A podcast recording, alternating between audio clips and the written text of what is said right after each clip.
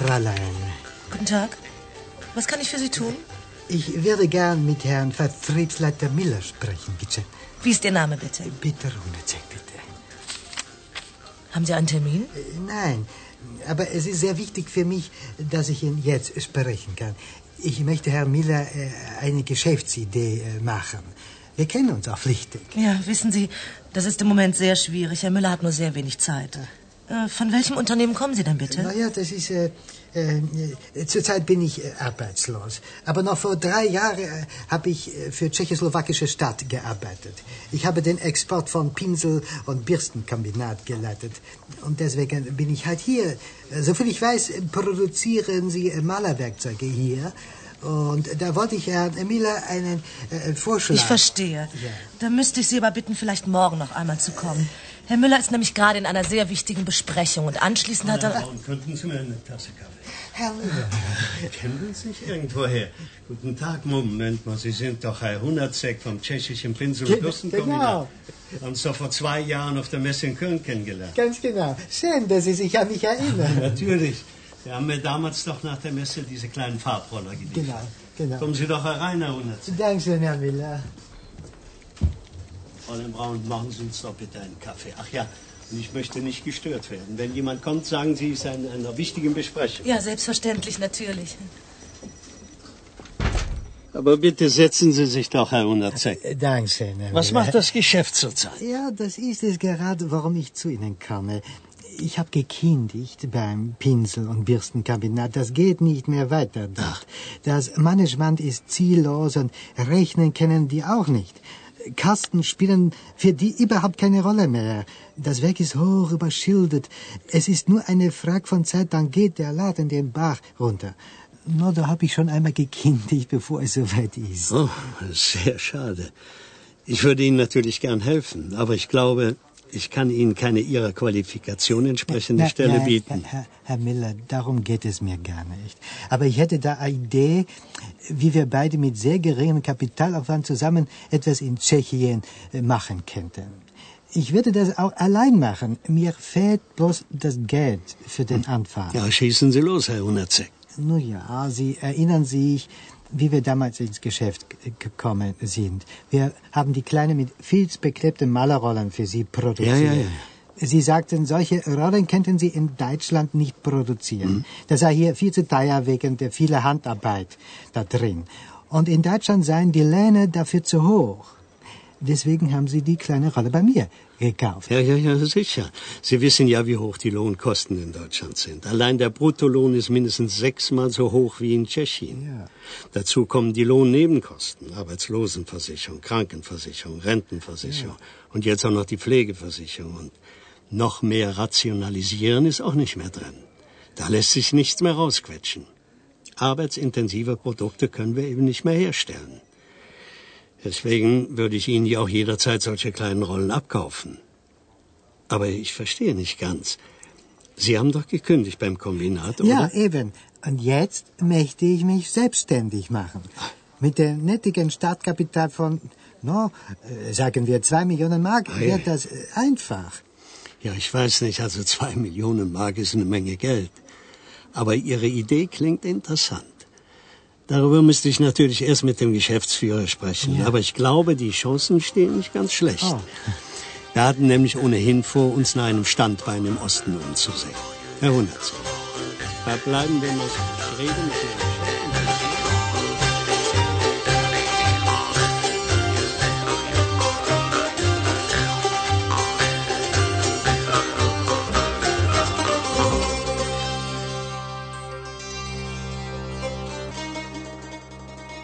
Seit dem Ende des Kalten Krieges investieren immer mehr ausländische Unternehmen in Mittel- und Osteuropa, vor allem in Ungarn, Tschechien und Polen.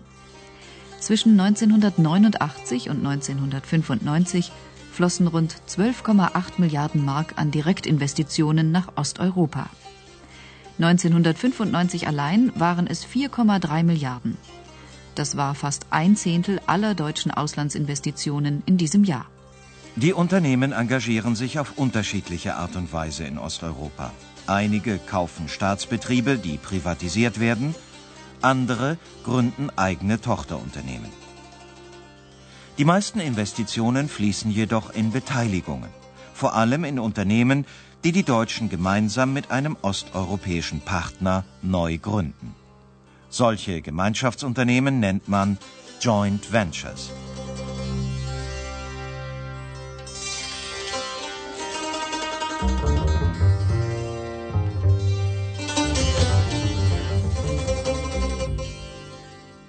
Die meisten Unternehmen investieren im Ausland, um sich bestehende Märkte zu sichern oder neue Märkte zu erschließen.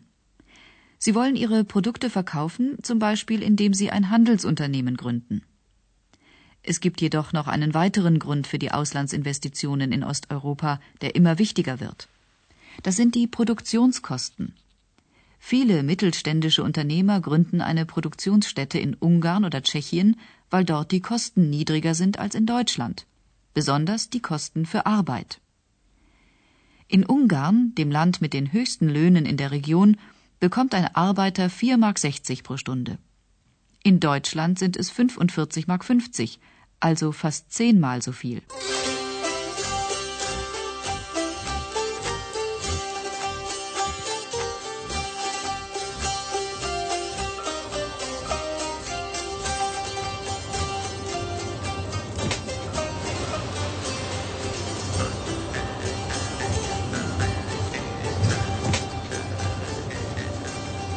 So, Herr Hundertzeck, wo ist denn unser Abteil? Die Nummer 7 und 8. Ja, das ist Ihre Sitznummer, Herr Miller. Ja, hier sind wir jetzt schon. So, jetzt geben Sie mir mal Ihren Koffer. So, ja, das wäre jetzt geschafft. Ja, gehen Sie doch. So. Ja, vielen Dank. So, sagen Sie, Herr Hundertzeck, wohin genau fahren wir eigentlich? Wo liegen Ihre Produktionsstätten? Na ja, äh, wir fahren nach Perimov. Das ist ungefähr 100 Kilometer im Süden von Prag. Da produziere ich jetzt schon äh, kleine Umfang an Malerrollen. Ich habe da ein paar Räume gemietet und beschäftige zusätzlich 25 Leute in Heimarbeit. Ich zeige Ihnen alles ganz genau, damit Sie Ihrem Chef berichten können. Tja, wenn wir zusammen in größerem Umfang produzieren wollen, wird das so natürlich nicht mehr weitergehen. Mit ein paar Zimmern und Heimarbeitern. Ja, das stimmt, da brauchen wir richtige Produktionshalle. Die kann ich eben allein nicht finanzieren. Ich hoffe da auf Ihre Hilfe. Ja, wenn das mal so einfach wäre. Denn mit einer neuen Produktionshalle ist es ja nicht getan. Da müssten noch neue Maschinen her. Ja, wir müssten dann auch Leiter an neuen Maschinen ausbilden. Vielleicht ist es am besten, wenn wir Maschinenführer bei Ihnen in Deutschland schulen. Aber entschuldigen Sie, ich will Sie nicht drängen. Schauen Sie sich erst einmal alles an in Perchemov. Dann können Sie in aller Ruhe entscheiden.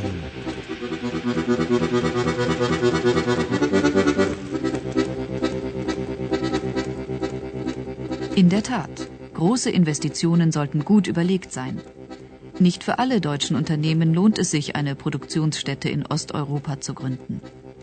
Den Lohnkostenvorteil in den Reformstaaten können vor allem Betriebe nutzen, die arbeitsintensive Güter produzieren. Arbeitsintensiv bedeutet, dass für die Herstellung besonders viel menschliche Arbeitskraft benötigt wird. Das ist nur in einigen Sparten der Fall zum Beispiel in der Textil- und in der Möbelindustrie. Diese Branchen lagern immer häufiger ihre Vorleistungsproduktion aus. Das heißt, einfache Vorprodukte werden in Polen oder Tschechien oft in Handarbeit gefertigt und dann in Deutschland mit komplizierten Maschinen weiterverarbeitet.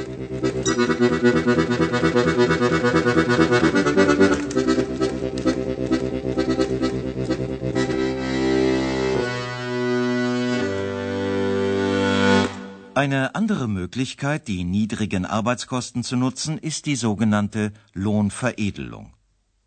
Von Lohnveredelung spricht man, wenn ein Unternehmen beispielsweise hochwertige Stoffe und Knöpfe nach Polen liefert, die dort im Lohnauftrag zu Anzügen zusammengenäht und dann wieder zurückgeschickt werden. Vor allem in den ersten Jahren nach dem Fall des Eisernen Vorhangs dominierte diese Form der Kooperation mit Osteuropa. Tschechien galt als verlängerte Werkbank deutscher Betriebe. Inzwischen hat sich die Situation verändert. Das bestätigt Dieter Mankowski. Er leitet die deutsch-tschechische Handelskammer in Prag. Die Motivation ist heute eigentlich nicht mehr so sehr die Fertigung von Teilen zu günstigen Kosten für den Reexport äh, nach Deutschland oder in die EU, um dann Endprodukte zu montieren, sondern der wesentliche Punkt geht immer mehr dazu über, dass die Unternehmen sagen, wir wollen in Tschechien fertigen für den dortigen Markt. Dann muss man natürlich wissen, dass der hiesige Markt, also hier in Tschechien, verhältnismäßig klein ist, nämlich äh, bei 10 Millionen Leuten haben sie nur einen begrenzten Absatzmarkt, aber für einzelne Bereiche lohnt es sich eben trotzdem, insbesondere wenn man berücksichtigt, dass diese Wirtschaft in der Transformationsphase ist und einfach viele industrielle Zweige hinzukommen, die es früher nicht so gab. Ich sage mal nur als einprägsame Beispiele Design oder meinetwegen auch Verpackung. Deutsche Unternehmer, die in Osteuropa für Osteuropa produzieren. Das gibt es bisher vor allem in den weitgehend marktwirtschaftlich reformierten Fischegradstaaten, in Ungarn, Tschechien und Polen. Länder mit Reformdefiziten, wie zum Beispiel Russland, werden von den Unternehmen eher als Absatzmärkte genutzt. Sie produzieren hier nur in sehr geringem Umfang. Ein Grund dafür ist die niedrige Arbeitsproduktivität. Ein russischer Arbeitnehmer produziert in einer Stunde wesentlich weniger als zum Beispiel sein ungarischer Kollege. Ein weiterer Nachteil in diesen Ländern ist die Rechtsunsicherheit. Ein Beispiel. Die Regierung in Russland erlässt immer neue Gesetze und Verordnungen, in denen festgelegt wird, wie viel und welche Steuern ausländische Unternehmer zahlen müssen. Die Schwierigkeiten in den osteuropäischen Ländern sind aber nicht so groß, dass die Deutschen ihre Investitionen im großen Stil wieder rückgängig machen. Bei einer Umfrage des Kölner Instituts der deutschen Wirtschaft haben neun von zehn Unternehmen erklärt, dass sie ihr Engagement in Osteuropa sogar noch vergrößern wollen. Damit die Investitionen erfolgreich sind, muss vor allem die Gesamtstrategie der Unternehmer stimmen. Sie muss von Anfang an klar sein.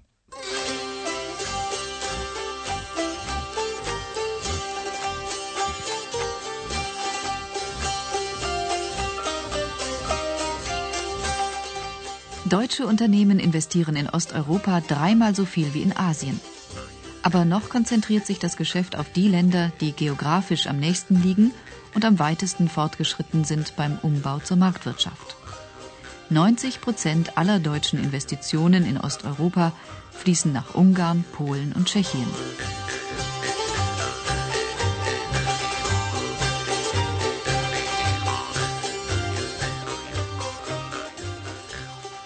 Nach Tschechien zog es auch die Storchwerke GmbH aus Wuppertal. Das mittelständische Traditionsunternehmen stellt hier in Nordrhein-Westfalen schon seit mehr als 100 Jahren Malerwerkzeuge für Profihandwerker her. Mit 280 Mitarbeitern und einem Umsatz von rund 90 Millionen Mark im Jahr gehören die Storchwerke zu den größeren Herstellern in dieser Branche. Aber das Wuppertaler Unternehmen kann nicht alle Malerwerkzeuge, die es verkauft, selbst herstellen. In den arbeitsintensiven Bereichen ist außerdem die Produktion wegen der schon erwähnten Lohnkosten in Deutschland sehr teuer. Einige Jahre lang importierte der Betrieb deshalb beispielsweise Malerrollen aus Billiglohnländern in Asien. Dann entschlossen sich die Storchwerke 1991, diese Produkte in Osteuropa selbst zu produzieren. Dr. Michael Rogusch geschäftsführender Gesellschafter bei den Storchwerken, erklärt, warum. Man muss ganz klar sagen, in vielen Bereichen, die eben sehr lohnkostenintensiv sind, ist eine Produktion hier in Deutschland fast ausgeschlossen. Dazu kam aber relativ schnell ein zweiter Grund. Auch in Tschechien gibt es einen Markt für Malerwerkzeuge. Und den wollten die Wuppertaler bedienen. In Tschechien merken wir es, dass äh, dort, seit wir die Produkte zum Teil selbst produzieren können, unsere Marktchancen eben deutlich gewachsen sind.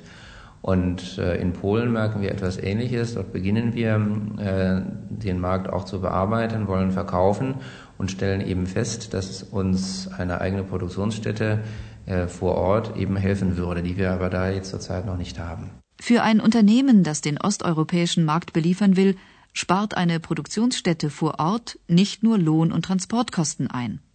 Es gibt noch einen zweiten Vorteil. Die Mitarbeiter im Gastland kennen die Bedürfnisse der Kunden besser. Zum Beispiel wollen Ostverbraucher möglichst billige Produkte und nehmen dafür oft auch eine geringere Qualität in Kauf. Tschechische Mitarbeiter zu suchen, die qualifiziert sind und die Bedürfnisse der Kunden kennen, das hätte zu lange gedauert für die Storchwerke. Deshalb suchten die Wuppertaler ein tschechisches Unternehmen, um mit ihm ein Joint Venture zu gründen. Dabei halfen ihnen die engen Beziehungen zu einem ihrer Lieferanten. Michael Rogusch erinnert sich. Wir hatten dort einen Lieferanten, der Farbroller produziert hat. Und das war ein Staatsbetrieb. Dieser Staatsbetrieb äh, ist, wie das im Osten von Europa eben häufig war, in Schwierigkeiten geraten durch die Marktöffnung und durch den Fall der Mauer. Die mussten sich den westlichen Wettbewerbern stellen. Und im Gefolge dieser Schwierigkeiten haben sich dort Mitarbeiter selbstständig gemacht oder haben das Interesse auch bekundet, sich selbstständig zu machen. Und aufgrund dieser Kontakte, die wir da schon hatten, haben wir angefangen, mit diesen abgespaltenen Firmenteilen, die sich dann selbstständig gemacht haben, eigene Lieferantenbeziehungen aufzubauen.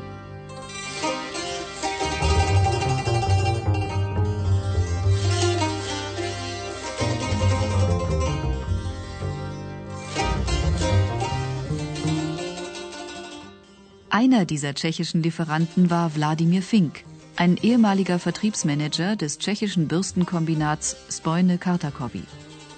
Seine Firma in der mährischen Stadt Pelrimov hatte Malerrollen an die Storchwerke geliefert. Die 20 Mitarbeiter des Betriebs produzierten aber nur in einigen angemieteten Zimmern oder sogar in Heimarbeit. Für die dringend notwendigen Investitionen fehlte dem Tschechen das Geld. Entsprechend interessiert war er an einem ausländischen Investor wie den Storchwerken. Die beiden Partner waren sich schnell einig und gründeten 1992 ein Joint Venture, die ProTeam GmbH.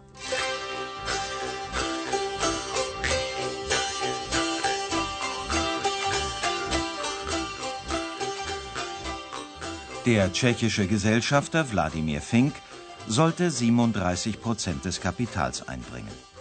Weil er kein Geld hatte, gewährten die Storchwerke ihm ein Darlehen in entsprechender Höhe – das er jetzt als Geschäftsführer der ProTeam GmbH abarbeitet. Die Storchwerke brachten den Mehrheitsanteil von 63 Prozent ein. Sie bauten eine neue Produktionshalle und stellten darin gebrauchte Maschinen aus dem Wuppertaler Betrieb auf. Insgesamt investierten die beiden Partner zwei Millionen Mark, ein relativ kleiner Betrag, den die Storchwerke aus dem laufenden Geschäft aufbringen konnten. Michael Rogusch erinnert sich an die Zeit vor der Modernisierung des Betriebs in Pelrimov. Die Beziehung zu diesen äh, Leuten, die sich auch selbstständig machen wollten, die bestand im Anfang darin, dass wir dort auch nur Ware hingeschickt haben, die die in einer passiven Veredelung weiterverarbeitet haben. Das heißt, wir haben denen Rohstoffe geschickt und die haben uns die fertige Ware zurückgeschickt. Ähm, es waren damals ganz einfache Gebäude, die angemietet waren, alte Zimmer in einer für heutige Verhältnisse unvorstellbaren Art, wie überhaupt die Produktion vonstatten ging. Ich habe mich also immer gewundert, dass es überhaupt klappte in den Räumen. Nach der Modernisierung hat sich in Pelrimov einiges verändert. In der neuen Produktionshalle wird jetzt an modernen, elektronisch gesteuerten Industrienähmaschinen Filz für Malerrollen genäht. Ein Teil der Arbeiter klebt den Filz in Heimarbeit auf die Rollen. Inzwischen ist die Belegschaft von 20 auf 80 Mitarbeiter angewachsen. Die Produktivität der Arbeiter hat sich im Durchschnitt vervierfacht. Denn zusammen mit den Investitionen haben die Tschechen die Technologie und das Managementwissen der Deutschen importiert. Und auch die Beschäftigten in Wuppertal haben von dem Engagement in Tschechien keinen Nachteil. Bei der deutschen Muttergesellschaft wurde kein einziger Arbeiter entlassen. Denn die Storchwerke haben keine Produktionsteile nach Pelrimov verlagert, sondern stellen dort nur Produkte her, die sie bisher einkaufen mussten. Ob Auslandsengagements deutscher Unternehmer im Allgemeinen einen Verlust von Arbeitsplätzen in Deutschland bedeuten, darüber streiten sich Politiker und Wissenschaftler.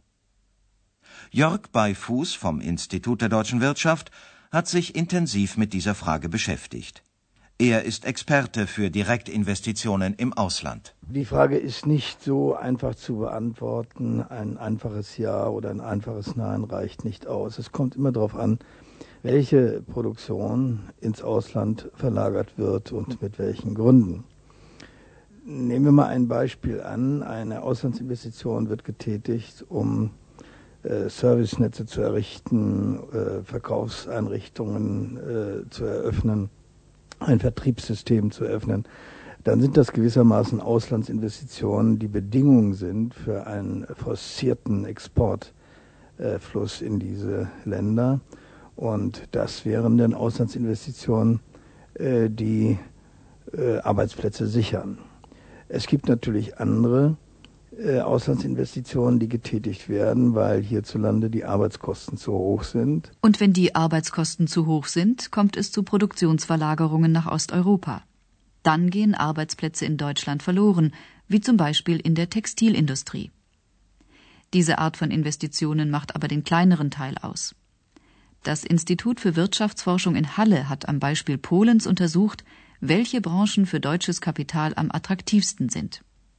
Dabei kam heraus, mehr als die Hälfte der Investitionen entfallen auf Wirtschaftszweige mit einem Importüberschuss in Polen. Das bedeutet, importiert Polen in einer bestimmten Branche mehr Waren, als es exportiert, so heißt das nur, dass inländische Anbieter den Bedarf nicht decken können. Deutsche Direktinvestitionen dienen dann also dazu, Lücken auf dem polnischen Markt zu schließen.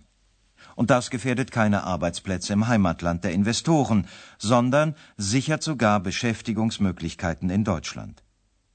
Schließlich kaufen die Investoren ihre für die Produktion in Polen benötigten Maschinen meist zu Hause ein. Insgesamt also profitieren beide Seiten von der Kooperation. Das meint auch Jörg Beifuß. Eine internationale Arbeitsteilung äh, mit den Ländern Mittel- und Osteuropas ist für beide Seiten eine gute Geschichte.